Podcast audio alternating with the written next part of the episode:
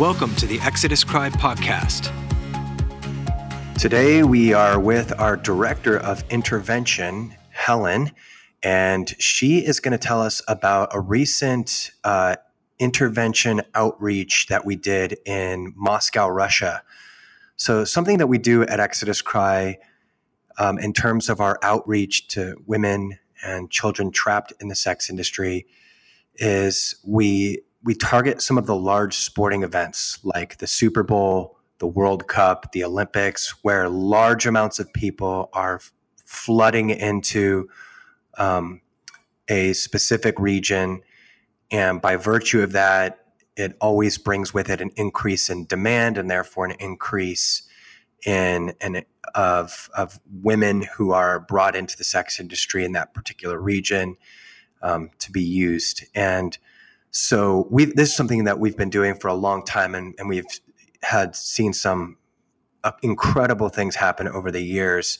And this year is, I would say, one of the most incredible outreaches that we've ever done, just in terms of the amount of breakthrough that we saw and the uh, just amount of fruit that has come through uh, spending this month plus in in Russia. And so we're going to talk about this outreach with Helen Taylor today. Again, she's our director of intervention at Exodus Cry. She's been with us for how long? Hell, it's been a while, hasn't it? Five and a half years now. Uh, okay. So, and before that, you were kind of tracking with us. Why, why don't we start here? Tell us a little bit of your story and how you first got connected with Exodus Cry. And then we'll jump into just to give some context for people that that don't know you. And then we'll jump into talking about some of the things that transpired at Russia that even blew our minds here at our office when we were getting these reports. Um, so, yeah. So, how did you find out about how do how did we connect? yeah. Well, firstly, Benji Lila, it's great to be on the podcast with you today and uh, fresh back from Russia. I'm excited to share with you guys about uh, what went on. And yeah, I always think it's a really cool story of how I ended up at Exodus Cry. It feels like a very God story. Um, just, yeah, I, I feel like in my timeline, one very significant moment was when I was 16 years old, I'd say, is the first time I was really exposed to the reality of prostitution. Um, I got lost in the red light district in London and saw this woman standing in a doorway in a red silk dress. And the reality that she was in prostitution immediately hit me as I saw strip clubs and peep shows and sex shops down this alleyway. And I was hit firstly with just the, the horror of the vulnerability of this woman that any man could just go up and pay for her having full access to her body and just the real injustice against women that the reality of prostitution was just punched me in the gut and I just wanted to buy her a rose. That was the only thought that went through my mind. I want to buy this woman a rose. I want to give her some token of her value and worth beyond this everyday reality that she is in of men accessing her bodies um, in a way that she has no agency over, um, most likely. She looked like she was Eastern European. And I was 16 years old. I documented that in my journal. And I think it's amazing now because I I get to go to the red light districts now and give women roses and a whole lot more. Um, but so that was a significant moment for me, age 16. Fast forward four years later, I was in my first year at college. I just started listening to the web stream of the prayer room um, here in Kansas City. And that was in 2007, which was the year, I believe, when you first um, really got hold and heard about the issue of human trafficking on a global scale. And I had the web stream on in the background. I wasn't really listening to it, it's just kind of background music. And normally, when the intercession sets would come on, I would skip them because they're quite intense. And I didn't really want um, someone praying loudly in the background while I was trying to do homework. But the laptop was the other side of the room.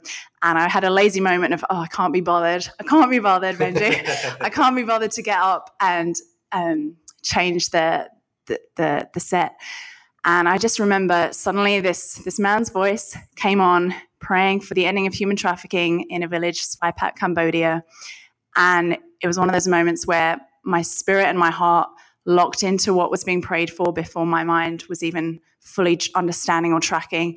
And I found myself having heaving sobs and just weeping and weeping. Felt like the hand of God's reached out through my laptop and pulled me right into the center of the grieving heart of the Father. And for the next three or four hours, I was um, face down, weeping, crying, and a really, really significant encounter with the Lord. And um, later found out that this man who'd been praying for the ending of trafficking in Cambodia was uh, yourself, Benji. and from that moment, I just said, God, if if you want me to respond to this, I will. I will go anywhere. I'll go to Cambodia. I'll um, do whatever it takes. But the ball is in your court. You've got to open the door. But I'm here. I'm available. It's a big yes in my heart. And um, f- from there, I had a amazing opportunity to go to Cambodia the year after. And when I was there, mentioned you in my, my story, and they were like, "Oh, he was just here interviewing some girls from Cambodia for a movie he's making." And anyway, it's it's kind of a long story of how I winded up full circle back at Exodus Cry. Um, but I met Blair, the former intervention director, at the premiere of Nefarious in London in 2012, and it just so many things just felt they they were aligning, coming together, and the Lord bringing me to work here. So it's been five and a half years, and um, yeah, what an incredible wild ride it's been, eh? Absolutely. Wow. I, I, love your story and your testimony. And it's been, it's been so amazing to work alongside of you for these years. And um, just, you know, I think here at Exodus Cry, our whole staff is just so struck by what a gift that Helen is to the women who are, who are trapped in the sex industry. And um, so, Thanks for sharing that. Let's let's shift gears. I don't know, Lila, is there anything? I, I'm thinking we just jump into yeah, good. Okay, Lila's nodding yes. So, so let's let's talk about Except this. Except for the fact that I'd like to say that I think Helen is superwoman. So she is awesome. so let's. I agree. So uh, let's talk about Russia. So something unique took shape in this particular outreach that isn't a normal occasion for us. Um, our typical approach for outreach is to, when we go into places of exploitation, whether it be strip clubs or red light districts or various prostitution contexts, we are looking to identify children who, in that case, you know, we would partner with law enforcement to get them out. So that's kind of a separate, really black and white category of intervention. But the other side of what we do is try to build relationship with women um, in order to instill enough trust in them that for those who would so choose it could find a way out of this life of exploitation. One of the biggest factors, and Helen, I'm sure you'll speak more to this, that keeps these women in prostitution is that um, so so much of their chains are psychological in terms of the way that the pimp or the trafficker or the brothel owner has has broken them down, has brainwashed them, has manipulated them, has um, really tried to destroy all goodness in them to be used for evil and to be used for the lascivious appetites of men. And so um, so oftentimes encountering there's these girls these women for the first time there's an emptiness that you will sometimes see in their eyes. And so what i've watched with helen doing outreach is how hope can be brought back into these women's lives by realizing there is a way out. And so um, so that is our typical mode of outreach. Again helen you may want to speak more into that but going into Russia, you uncovered something that is is not a normal experience for us. And I'd love for you to tell that particular part of the story, and um, just for our listeners and our audience out there to to really be able to kind of port themselves into the front lines of what takes place in these kind of outreaches and to see behind the scenes, so to speak, of what goes on. And so, if you can um, share some of that, that would be amazing. Yeah, for sure. Um, yeah, as you said, Benji, the the sex industry has multiple facets and locations, and so as well as going uh, regularly throughout the week during Russia to the streets and forests, the strip clubs, um, the locations where we know we can find women. We knew specifically in, in Russia compared to Brazil, where you just step outside and there's um, girls lining the streets. It's uh, very um, overt because it's uh, prostitution is legal. In Russia, it's uh, far more underground, and so we had to be very strategic about how are we going to reach women when it isn't as overt, apart from a handful of locations like the street and forest area uh, where we were going to as well. So, like we do with uh, Backpage outreach, when Backpage um, was uh, not shut down, it's shut down now. Uh, woo woo.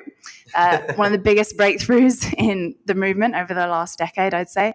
Um, and obviously, there are still sites where women are being sold. That's another story. But in in Russia, even four months ago, Backpage was active in, in Moscow. And so I was encouraged to see that it was shut down uh, during the World Cup. But I'd done quite a lot of research in the year leading up to it about the different sites where women were sold. When I was there four months ago, I did a kind of test online outreach. And online outreach involves finding a, a website where women are advertised for sex. Obviously, the the number of how to contact them is there for the sex buyer to reach them. So we, um, myself and the man I asked to be the outreach coordinator for the project called Andre, he's with an amazing organization called uh, Vesavia with Navoli. And he got on the phone, called the number, pretended to be a John, and this girl came to the hotel. And this was four months ago before the project. And that was the first time I had sat with a girl and she openly shared how she'd come from Nigeria and didn't have her passport and had a pimp and owed this debt of $50,000 that she was having to pay back. And she'd been put under a voodoo curse back in Nigeria, where if she did not pay back the money, her and her entire family would be cursed to death. And whatever you believe about um, these occultic curses, the reality is that the psychological fear that it puts on them, they really believe that these pimps and madams have um, power and are operating on a high level of evil. And so that was my first exposure. So, what we did during the project throughout Russia is set up many of these meetings with women. So, sometimes we'd be having um, more than one meeting going on in a hotel, and we'd have the guy pretend to be undercover a sex buyer on the phone, uh, arrange the meeting. He would greet the woman at the hotel lobby, bring her over to a table. Sometimes he'd give her a rose. He'd sit her down and say, um, I just want you to know that I didn't buy, buy you for the next hour to have sex with you. Um, I've actually just bought your time. Just want to talk with you. We want to just um, hear if there's any ways we can assist you or give you some life options that will help you. And I want to introduce you to my friends. These are these couple of girls. They're at the next table, and um, kind of hand her over to us for the next hour. And what we began to realize is that um, many of the girls that we were meeting were trafficked from Nigeria and Ghana. And we met these two girls who had the same madame. And we decided with some of these girls, we want to do some follow up meetings and see if we can get this other organization Alternativa that we met out in Moscow involved to assist um, a real concrete exit plan. Um, what does it look like? Is clearly a case of illegal trafficking. Their passports have been taken. They are completely trapped in Russia and um, they're under this debt bondage, like a really kind of classic horror story that you hear. And that was the girl's reality that she's sharing with us right at the table. So we began a series of follow up meetings with these three girls in particular. And it was the situation was in order to give them the maximum help and assistance um, and benefits of being able to stay in Russia with a visa, with um, job skills offered, with accommodation, all the, the services that were the best possible opportunity for them, they needed to cooperate with an investigation. And um, we want to open a prosecution case we don't want to just extract them and assist them back to Nigeria. Obviously, we want to help them, but we want to stop these pimps from operating, mm-hmm. and we want to stop the flow of literal traffic of women from these countries in Africa um, coming into to Russia. And during the World Cup, Russia let all these, um, you know, opened up the floodgates, giving all these visas for the, the World Cup for FIFA um, for free. So many girls were coming in on these kind of visas, which made things a little bit complicated. But and that was kind of how it started with us doing these series of meetups. It's interesting this identification of the Nigerian women in the context of Russia, and you know, obviously being given um, greater access by um, lax standards for getting into the country and with regards to visas and everything like that. One thing that I would say, just to kind of add some perspective to what you're sharing about that situation, is that virtually everywhere that I've been around the world, you see um, some commonalities in terms of the the women demographically who are populating red light districts and it's a small handful of women you know predominantly eastern european predominantly um, thai often or um, southeast asian or korean somewhere in that region. Um, and and you'll often see again, almost everywhere, I can say that we ran into situations where Nigerian women were were being trafficked, and um, and there's a common story among them, and and I'm saying this to give a bigger perspective as you get into more of the details of, of your story for people out there who are doing this work. If if you see a situation where there are Nigerian women populating a particular red light district, there's a strong likelihood, um, I would say to the degree of 98%, that those women are there under the same circumstances that you're describing, which is where they voodoo curses are placed over them in their own country. They're acquired, a voodoo curse is placed over them, and then they're told that they have a debt and that they need to work that debt off or this curse will be enacted. And it's a part of the world where education has not infiltrated the nation to enough to um, dismantle these um, you know these these myths that that of these these curses. And you know I don't I don't want to dismiss them altogether but just the idea that these women are literally held captive by the notion of a curse that has been placed over them is insanity. And so what encourages me about the situation that, that you guys approach is that there i think there's a, a, huge potential for us out there to target this stream of people who are being trafficked. Nigeria being a major source country for trafficking around the world. And i think there's a huge potential for us to disrupt that by going in and defeating these myths and identifying these pimps and traffickers wherever they are and bringing it into the main attention of the mainstream media and putting pressure on the Nigerian government to crush these trafficking rings.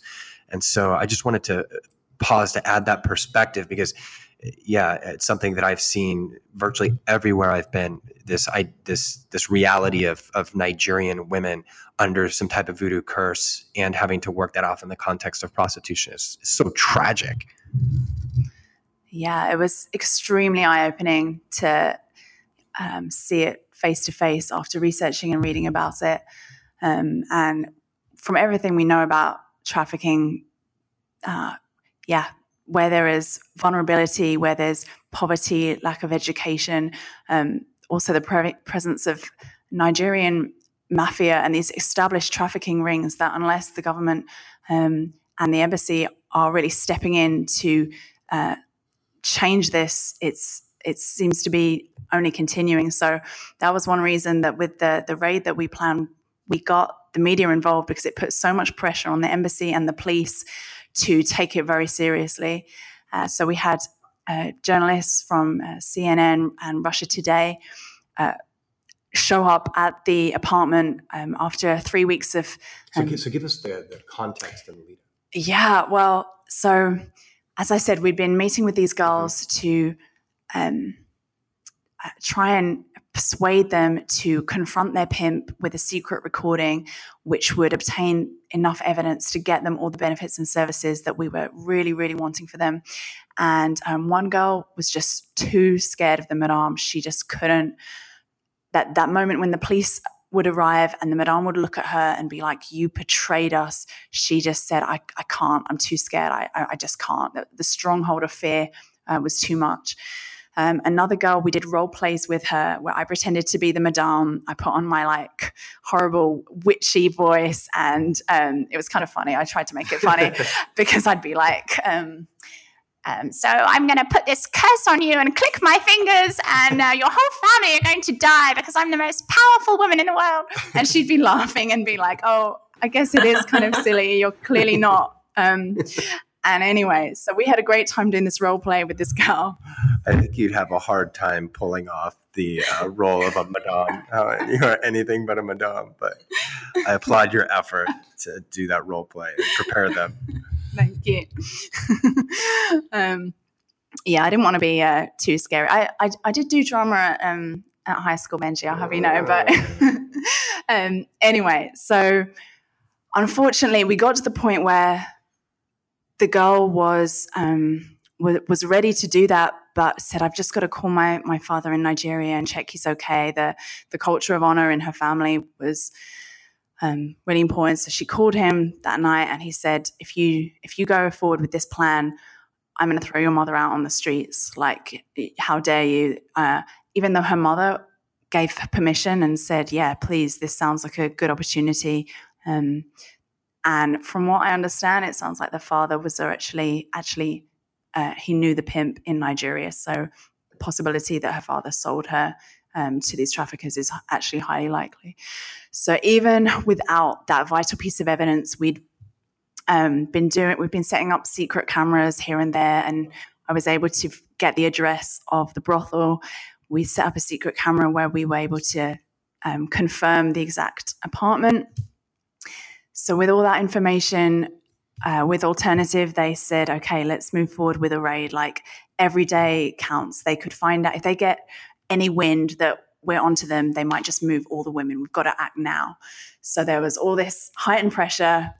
She got in all these journalists. On the day of the raid, um, we met with one girl and um, right before the raid and just gave her one final opportunity like you can come with us or you can um, get out of this um, like are you sure you don't want to get the evidence um, have this conversation with your pimp and she began just crying it was a really really moving moment myself and um, taylor the other girl meeting with her we both started crying with her and she was just like, I don't want to be doing this. I hate this so much. And I pray that God can forgive me for being in prostitution. I know He doesn't like it. And we were just crying with her, being like, He knows this is not your choice. You do not want to be doing this. Like, and she just said, You know, I have a feeling that something's going to happen, something's going to change. And we were thinking, the raid is about to happen in two hours, but we can't even tell you that because that could risk everything. So um, we followed her back to the apartment. She didn't know that we were following her. And there we met the journalists, the police. It was quite a roller coaster of emotions. We weren't sure exactly if the police were going to be able to get involved. There were issues of could they get a warrant for, for entering this apartment. So then, right before we even go into the apartment, the madame, um, the madame and a pimp, it's like a, a husband and wife, they show up. They see all these people. They're making some phone calls and they drive away. And we're like, oh my gosh, we needed them to be at the at the apartment and they're not there. But we were like, okay, well, let's just go and see if there's anyone at the apartment. So we went upstairs. There's about 25 people on this tiny apartment floor. And then a neighbor comes out and she's like, what are you doing here? There's nothing going on here. These people aren't in prostitution. What are you talking about? And then starts ranting about Stalin and just drama, drama, drama. And then the elevator door opens and the pimp and his wife walk out and get the shock of their life seeing this whole crowd on um, on the floor. And if you've seen the the in the now um, video of the raid that we posted on our um, social media on our YouTube channel. I think it is as well. There's the video opens with the the pimp saying, "Turn the cameras off! What are you doing here?" shouting, and then um, we were able to get the the police to open the apartment to go inside and to bring all the girls out. We were told it's safe to go and wait downstairs at this point, so we all went downstairs. And then the girls all come out, but they looked so different. They'd all been told to remove their makeup and they just looked really scared and l- smaller than when we'd met them in real life. It just, it was such a bizarre scene because I thought at that point, oh my gosh, did, did they get the wrong apartment? I don't even recognize any of the three girls. But we followed them uh, to the Russian police station to formally identify the girls. And at that point, we we all thought it's a given. The, the pimp, the madame, they're going to be deported. There's going to be some kind of evidence that will be enough to, if not charge them, at least deport them, stop their activities. Um, back at the police station, I'm called in the main room, and there, there they all are. And after about a minute of looking, I realized, oh my gosh, I do recognize some of the girls. But to protect them, we called them out one by one. Um, I had to interview them in the corridor with their pimps coming out from their holding room, shouting at them in Nigerian. It was a very, very stressful interviewing environment. And of course, they all are very scared. They're all um, repeating the same story of, I'm here for the World Cup. Um, I'm here to watch the football. And did they know who was in the football final or when it was? No, none of them knew any of those details. Um, they were all clearly being fed a story that they had to uh, parrot back to us. Meanwhile, the Madame and the Pimp are furious about the situation. As you could see from if you watch that video, they were not happy at all. And they were looking at me like, oh, we are going to, I don't know. they were giving me some intense looks, and I was smiling sweetly back at them, of course but feeling so kind of out of my depth and frustrated with the situation and that um, even as we were interviewing the girls, the pimps were in eye shot um, or coming around the corner. And in that moment, none of them uh, had had the courage to to share the truth about their trafficking experience. They all kept to the story. And very frustratingly, at the end of that day, um, and the police were really frustrated as well. But they said, unless we have evidence beyond the he, sh- he said, she said, um, none of them have backed the story that we believe you. And even though we have them on audio and, and camera recordings saying the truth of the situation on the day, they had to be let go. So that was uh, a really, really difficult situation, honestly. Um, but what's happened since has been very encouraging. And the way that the embassy, because of the media pressure and spotlight, they have come under a lot of pressure to really take this case seriously, to follow up with the Madame and the Pimp. And um, alternatives say, well, we're winning the information war and it's only a matter of time before they're deported. And I, uh, my heart is still every day with the girls.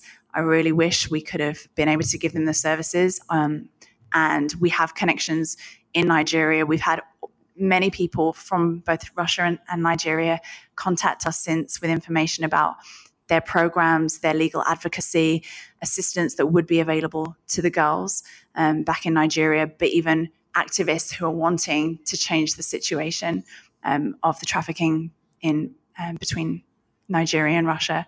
So I feel really encouraged with what that exposure of that raid has done and the pressure on the on the embassy uh, and we're just watching and waiting and seeing what happens now. Wow. Wow. Uh, there's a, lot to unpack there. Uh, first of all thank you for your courage and being willing to go into these you know dangerous places and put yourself at risk to help these women find a way out. So I just applaud you so much for that. Um, if for those that are listening, if you would like to see the footage that was captured by some uh, news media in in Russia, um, of the actual raid itself, you can check that out on our YouTube channel. We post about one or two videos a week on our YouTube channel, um, and that's just the Exodus Cry uh, YouTube. And um, and the video should should I'll, pop right. I'll link to that in our show notes as well. Oh, Lila is going to put that in the notes for this podcast. So great, thanks, Lila. Um, so yeah, so you can uh, capture that there.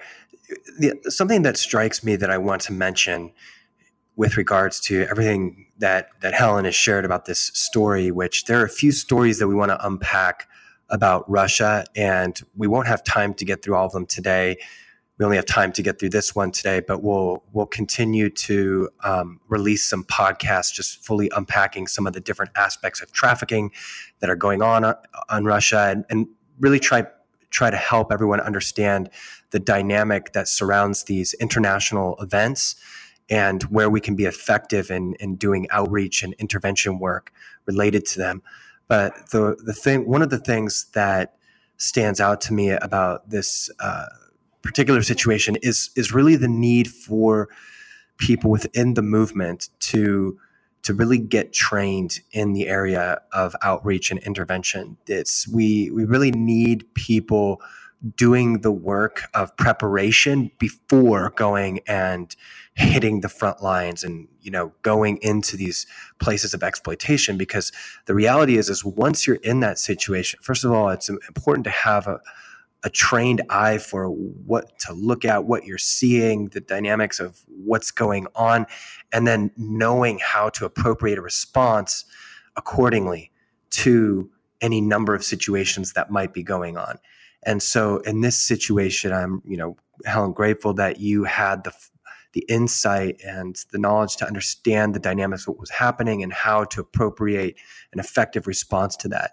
So I want to encourage people to um, if you're a part of a church group out there, or or if you're part of a um, of a local um, community and you want to pull together others to begin to look into trafficking in your city and you're interested in, in, developing your own outreach, I really encourage people out there to get a hold of our intervention training manual. It's it's both a written manual as well as a series of DVDs that guide you through uh, the whole process of, of how to learn about intervention, how to build a group to do intervention um, and outreach. And it's very in depth and comprehensive. And if that is, again, something that interests you, I, I encourage you to get a hold of that training and, and first give yourself to the place of education and, and learning about this. There, there are others of our listeners out there that are already, already educated in this and they're doing their own outreaches, and we applaud their efforts as well. And we're grateful for everybody who is um, going out and helping to create a an exit door for people who feel trapped and hopeless inside the sex industry. Mm-hmm. And so thank you for everyone out there for your efforts. But that was something that stood out to me because I think, you know, how many people in that situation would even have been able to know what the heck do I do in a situation like this? Because there's so many situations that can come at you once you're, you know, once you're getting out and talking to the girls or getting into these places and starting to build relationship. I mean you might discover a child you might discover somebody from nigeria you might discover somebody from eastern europe you might discover a person who's been brutally you know um, and violently uh, abducted and brought into this or you might find somebody who is coerced by a boyfriend and brought there's so many different you might find a child. Every situation necessitates a different response and um, i think you know you guys really formed an effective response to this situation. And i'm really grateful for the for your experience that you brought to bear on this situation. So where do we go from here with regards to these girls this nigerian trafficking ring? There's girls that are still out there these young women that are still out there. How how can we further help the situation? And, and what do you what would you say to the idea of beginning to be more assertive and intentional about addressing specifically the Nigerian stream of trafficking that's happening around the world? Wow. Well, big loaded question, Benji. I feel like I'm asked, how, how do you solve world peace? um, I think that um, it's been extremely encouraging to see, um, yeah, lawyers and activists in Nigeria through the awareness and spotlight of that video and other journalists who are bringing to light this issue. I feel like um, laws and police response and government response is um, often shaped by uh, the cultural awareness uh, and the response of, of of the journalists and media to spotlight this, to really highlight this as a very important issue. So I just want to commend all the journalists in Russia who are already working on this. As a result of that video, um, the girl who made that says she wants to make a full length documentary on the situation of trafficking um, in Russia, which is really exciting. So I just feel that Russia being on a tier three um, uh, level um, in how they are responding to trafficking, which is the lowest level of the TIP report. Um, there really, really needs to be a shift and a change. And as the eyes of the world were on Russia for the World Cup, this is a really amazing and unique time. And um, because of that situation and another big, um, uh, horrific uh, labor trafficking situation that happened in the same week, we've been told that the Nigerian embassy is beginning to take this more seriously and are looking into some of their policies. But I think that the vulnerability of girls in Nigeria is huge. I think that um, churches and activists need to be really looking into prevention efforts and um, laws and um, the training of police on the border. That was something that we were uh, really encouraging um, uh, police to do, and we were planning to really actually um, get involved ourselves with airport outreach. But I was very encouraged to see the police um, actually do uh, what they were meant to do uh, on the borders of identifying every single traffic, uh, every single Nigerian girl who was coming for the World Cup and getting all the information, uh, taking them aside for separate interviews. So I think that um, there needs to be a lot more uh, investigation behind getting uh, all all um, visa applications from uh, Nigerian individuals, especially young women. Um, I just want to really commend the work that Alternativa are doing on the front line in this issue, and um, you can track with them and follow their uh, website and Facebook. But for everyone who has a heart for um, trafficking for Africa, and Nigeria, I think Nigeria is um, is just facing a real trafficking crisis right now, and we want to be spotlighting all the efforts to bring a shift and a change. I just contacted a lawyer there today. We're going to be speaking next week um, about what her organization is doing and how we can better connect her and support her um, her efforts and just use this window of opportunity as a way to rally around existing efforts and hopefully pioneer and create um, new expressions of anti trafficking work in Nigeria and Russia. We're really discussing this internally quite a bit here at Exodus Cry. One of the things that we've talked about is identifying a Harriet Tubman type in Nigeria to finance, to start to go after um, these Nigerian trafficking rings. So that's something we're going to be working on. So we've taken this this situation very seriously here at Exodus Cry and believe that there's a way to significantly impact the trafficking of women, uh, Nigerian women around the world. So we're going to continue to process this internally and and develop a response to um, to going after uh, to to stopping this this particular expression of trafficking and just you know the reality of these voodoo curses. I mean, just you know casting these spells. It's just so crazy, and so um, so so that's something that we'll be doing. Uh, as I mentioned, also we want to continue to bring to you the frontline stories that. Um, occurred during our time in Russia around the World Cup. So we'll be um, checking back in with Helen for um, some more of those uh, stories and future podcasts here in the next few weeks. Um, Lila, is there anything that you want to weigh in on as we just been discussing this whole situation and just this crazy turn of events that happened out there? Well, sure. When we're talking about uh, solutions and you hear stories like this and they can feel so discouraging. um, when there's all this preparation and all this evidence, and at the last minute, there's no breakthrough. Um, and probably listeners out there are just stories like that. You could feel a little bit hopeless, but to me, I find a lot of encouragement in the area of that demand focus that know, we have all these different forms of trafficking all over the world, but truly at the end of the day, those traffickers and pimps would not be there doing that if there weren't men who were willing to buy these girls. So, Helen, you have done amazing outreach in the area of demand as well and reaching out to buyers. And so, maybe in some future podcast episodes, we could hear from you about some of those amazing breakthroughs on the demand side, which are incredibly encouraging. So, yeah, I just thought I'd add that. Absolutely. Absolutely. Helen, any last thoughts before we conclude this podcast? And again, just, you know, thank you so much for your courage. Our whole team at Exodus Cry is so proud of Helen for the incredible work she's doing to penetrate the deceptive and exploitative and uh, violent sex industry and um, just how the, the gift that she has to move people's hearts and um, to identify key situations and to make of a way escape of escape for women. So we're, we're inspired and we're proud of you.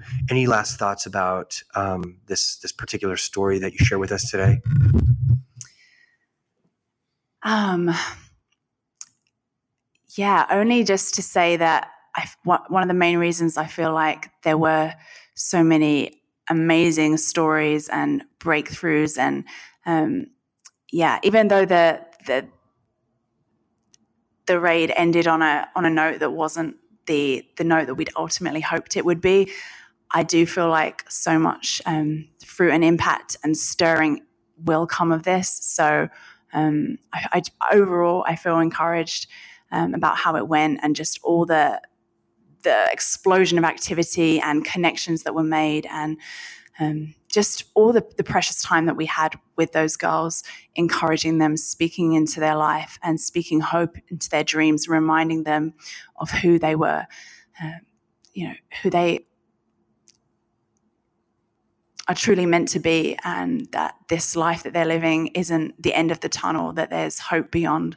Um, and so I just, I hope that they've remembered some of those conversations, some of those moments we had with them over the month. Um, and yeah, I think that the, the reality of 24 7 prayer going on around the clock throughout this project, that's um, something that we had as, as the model of this outreach with our amazing team helping facilitate that 24 7 worship in a prayer room.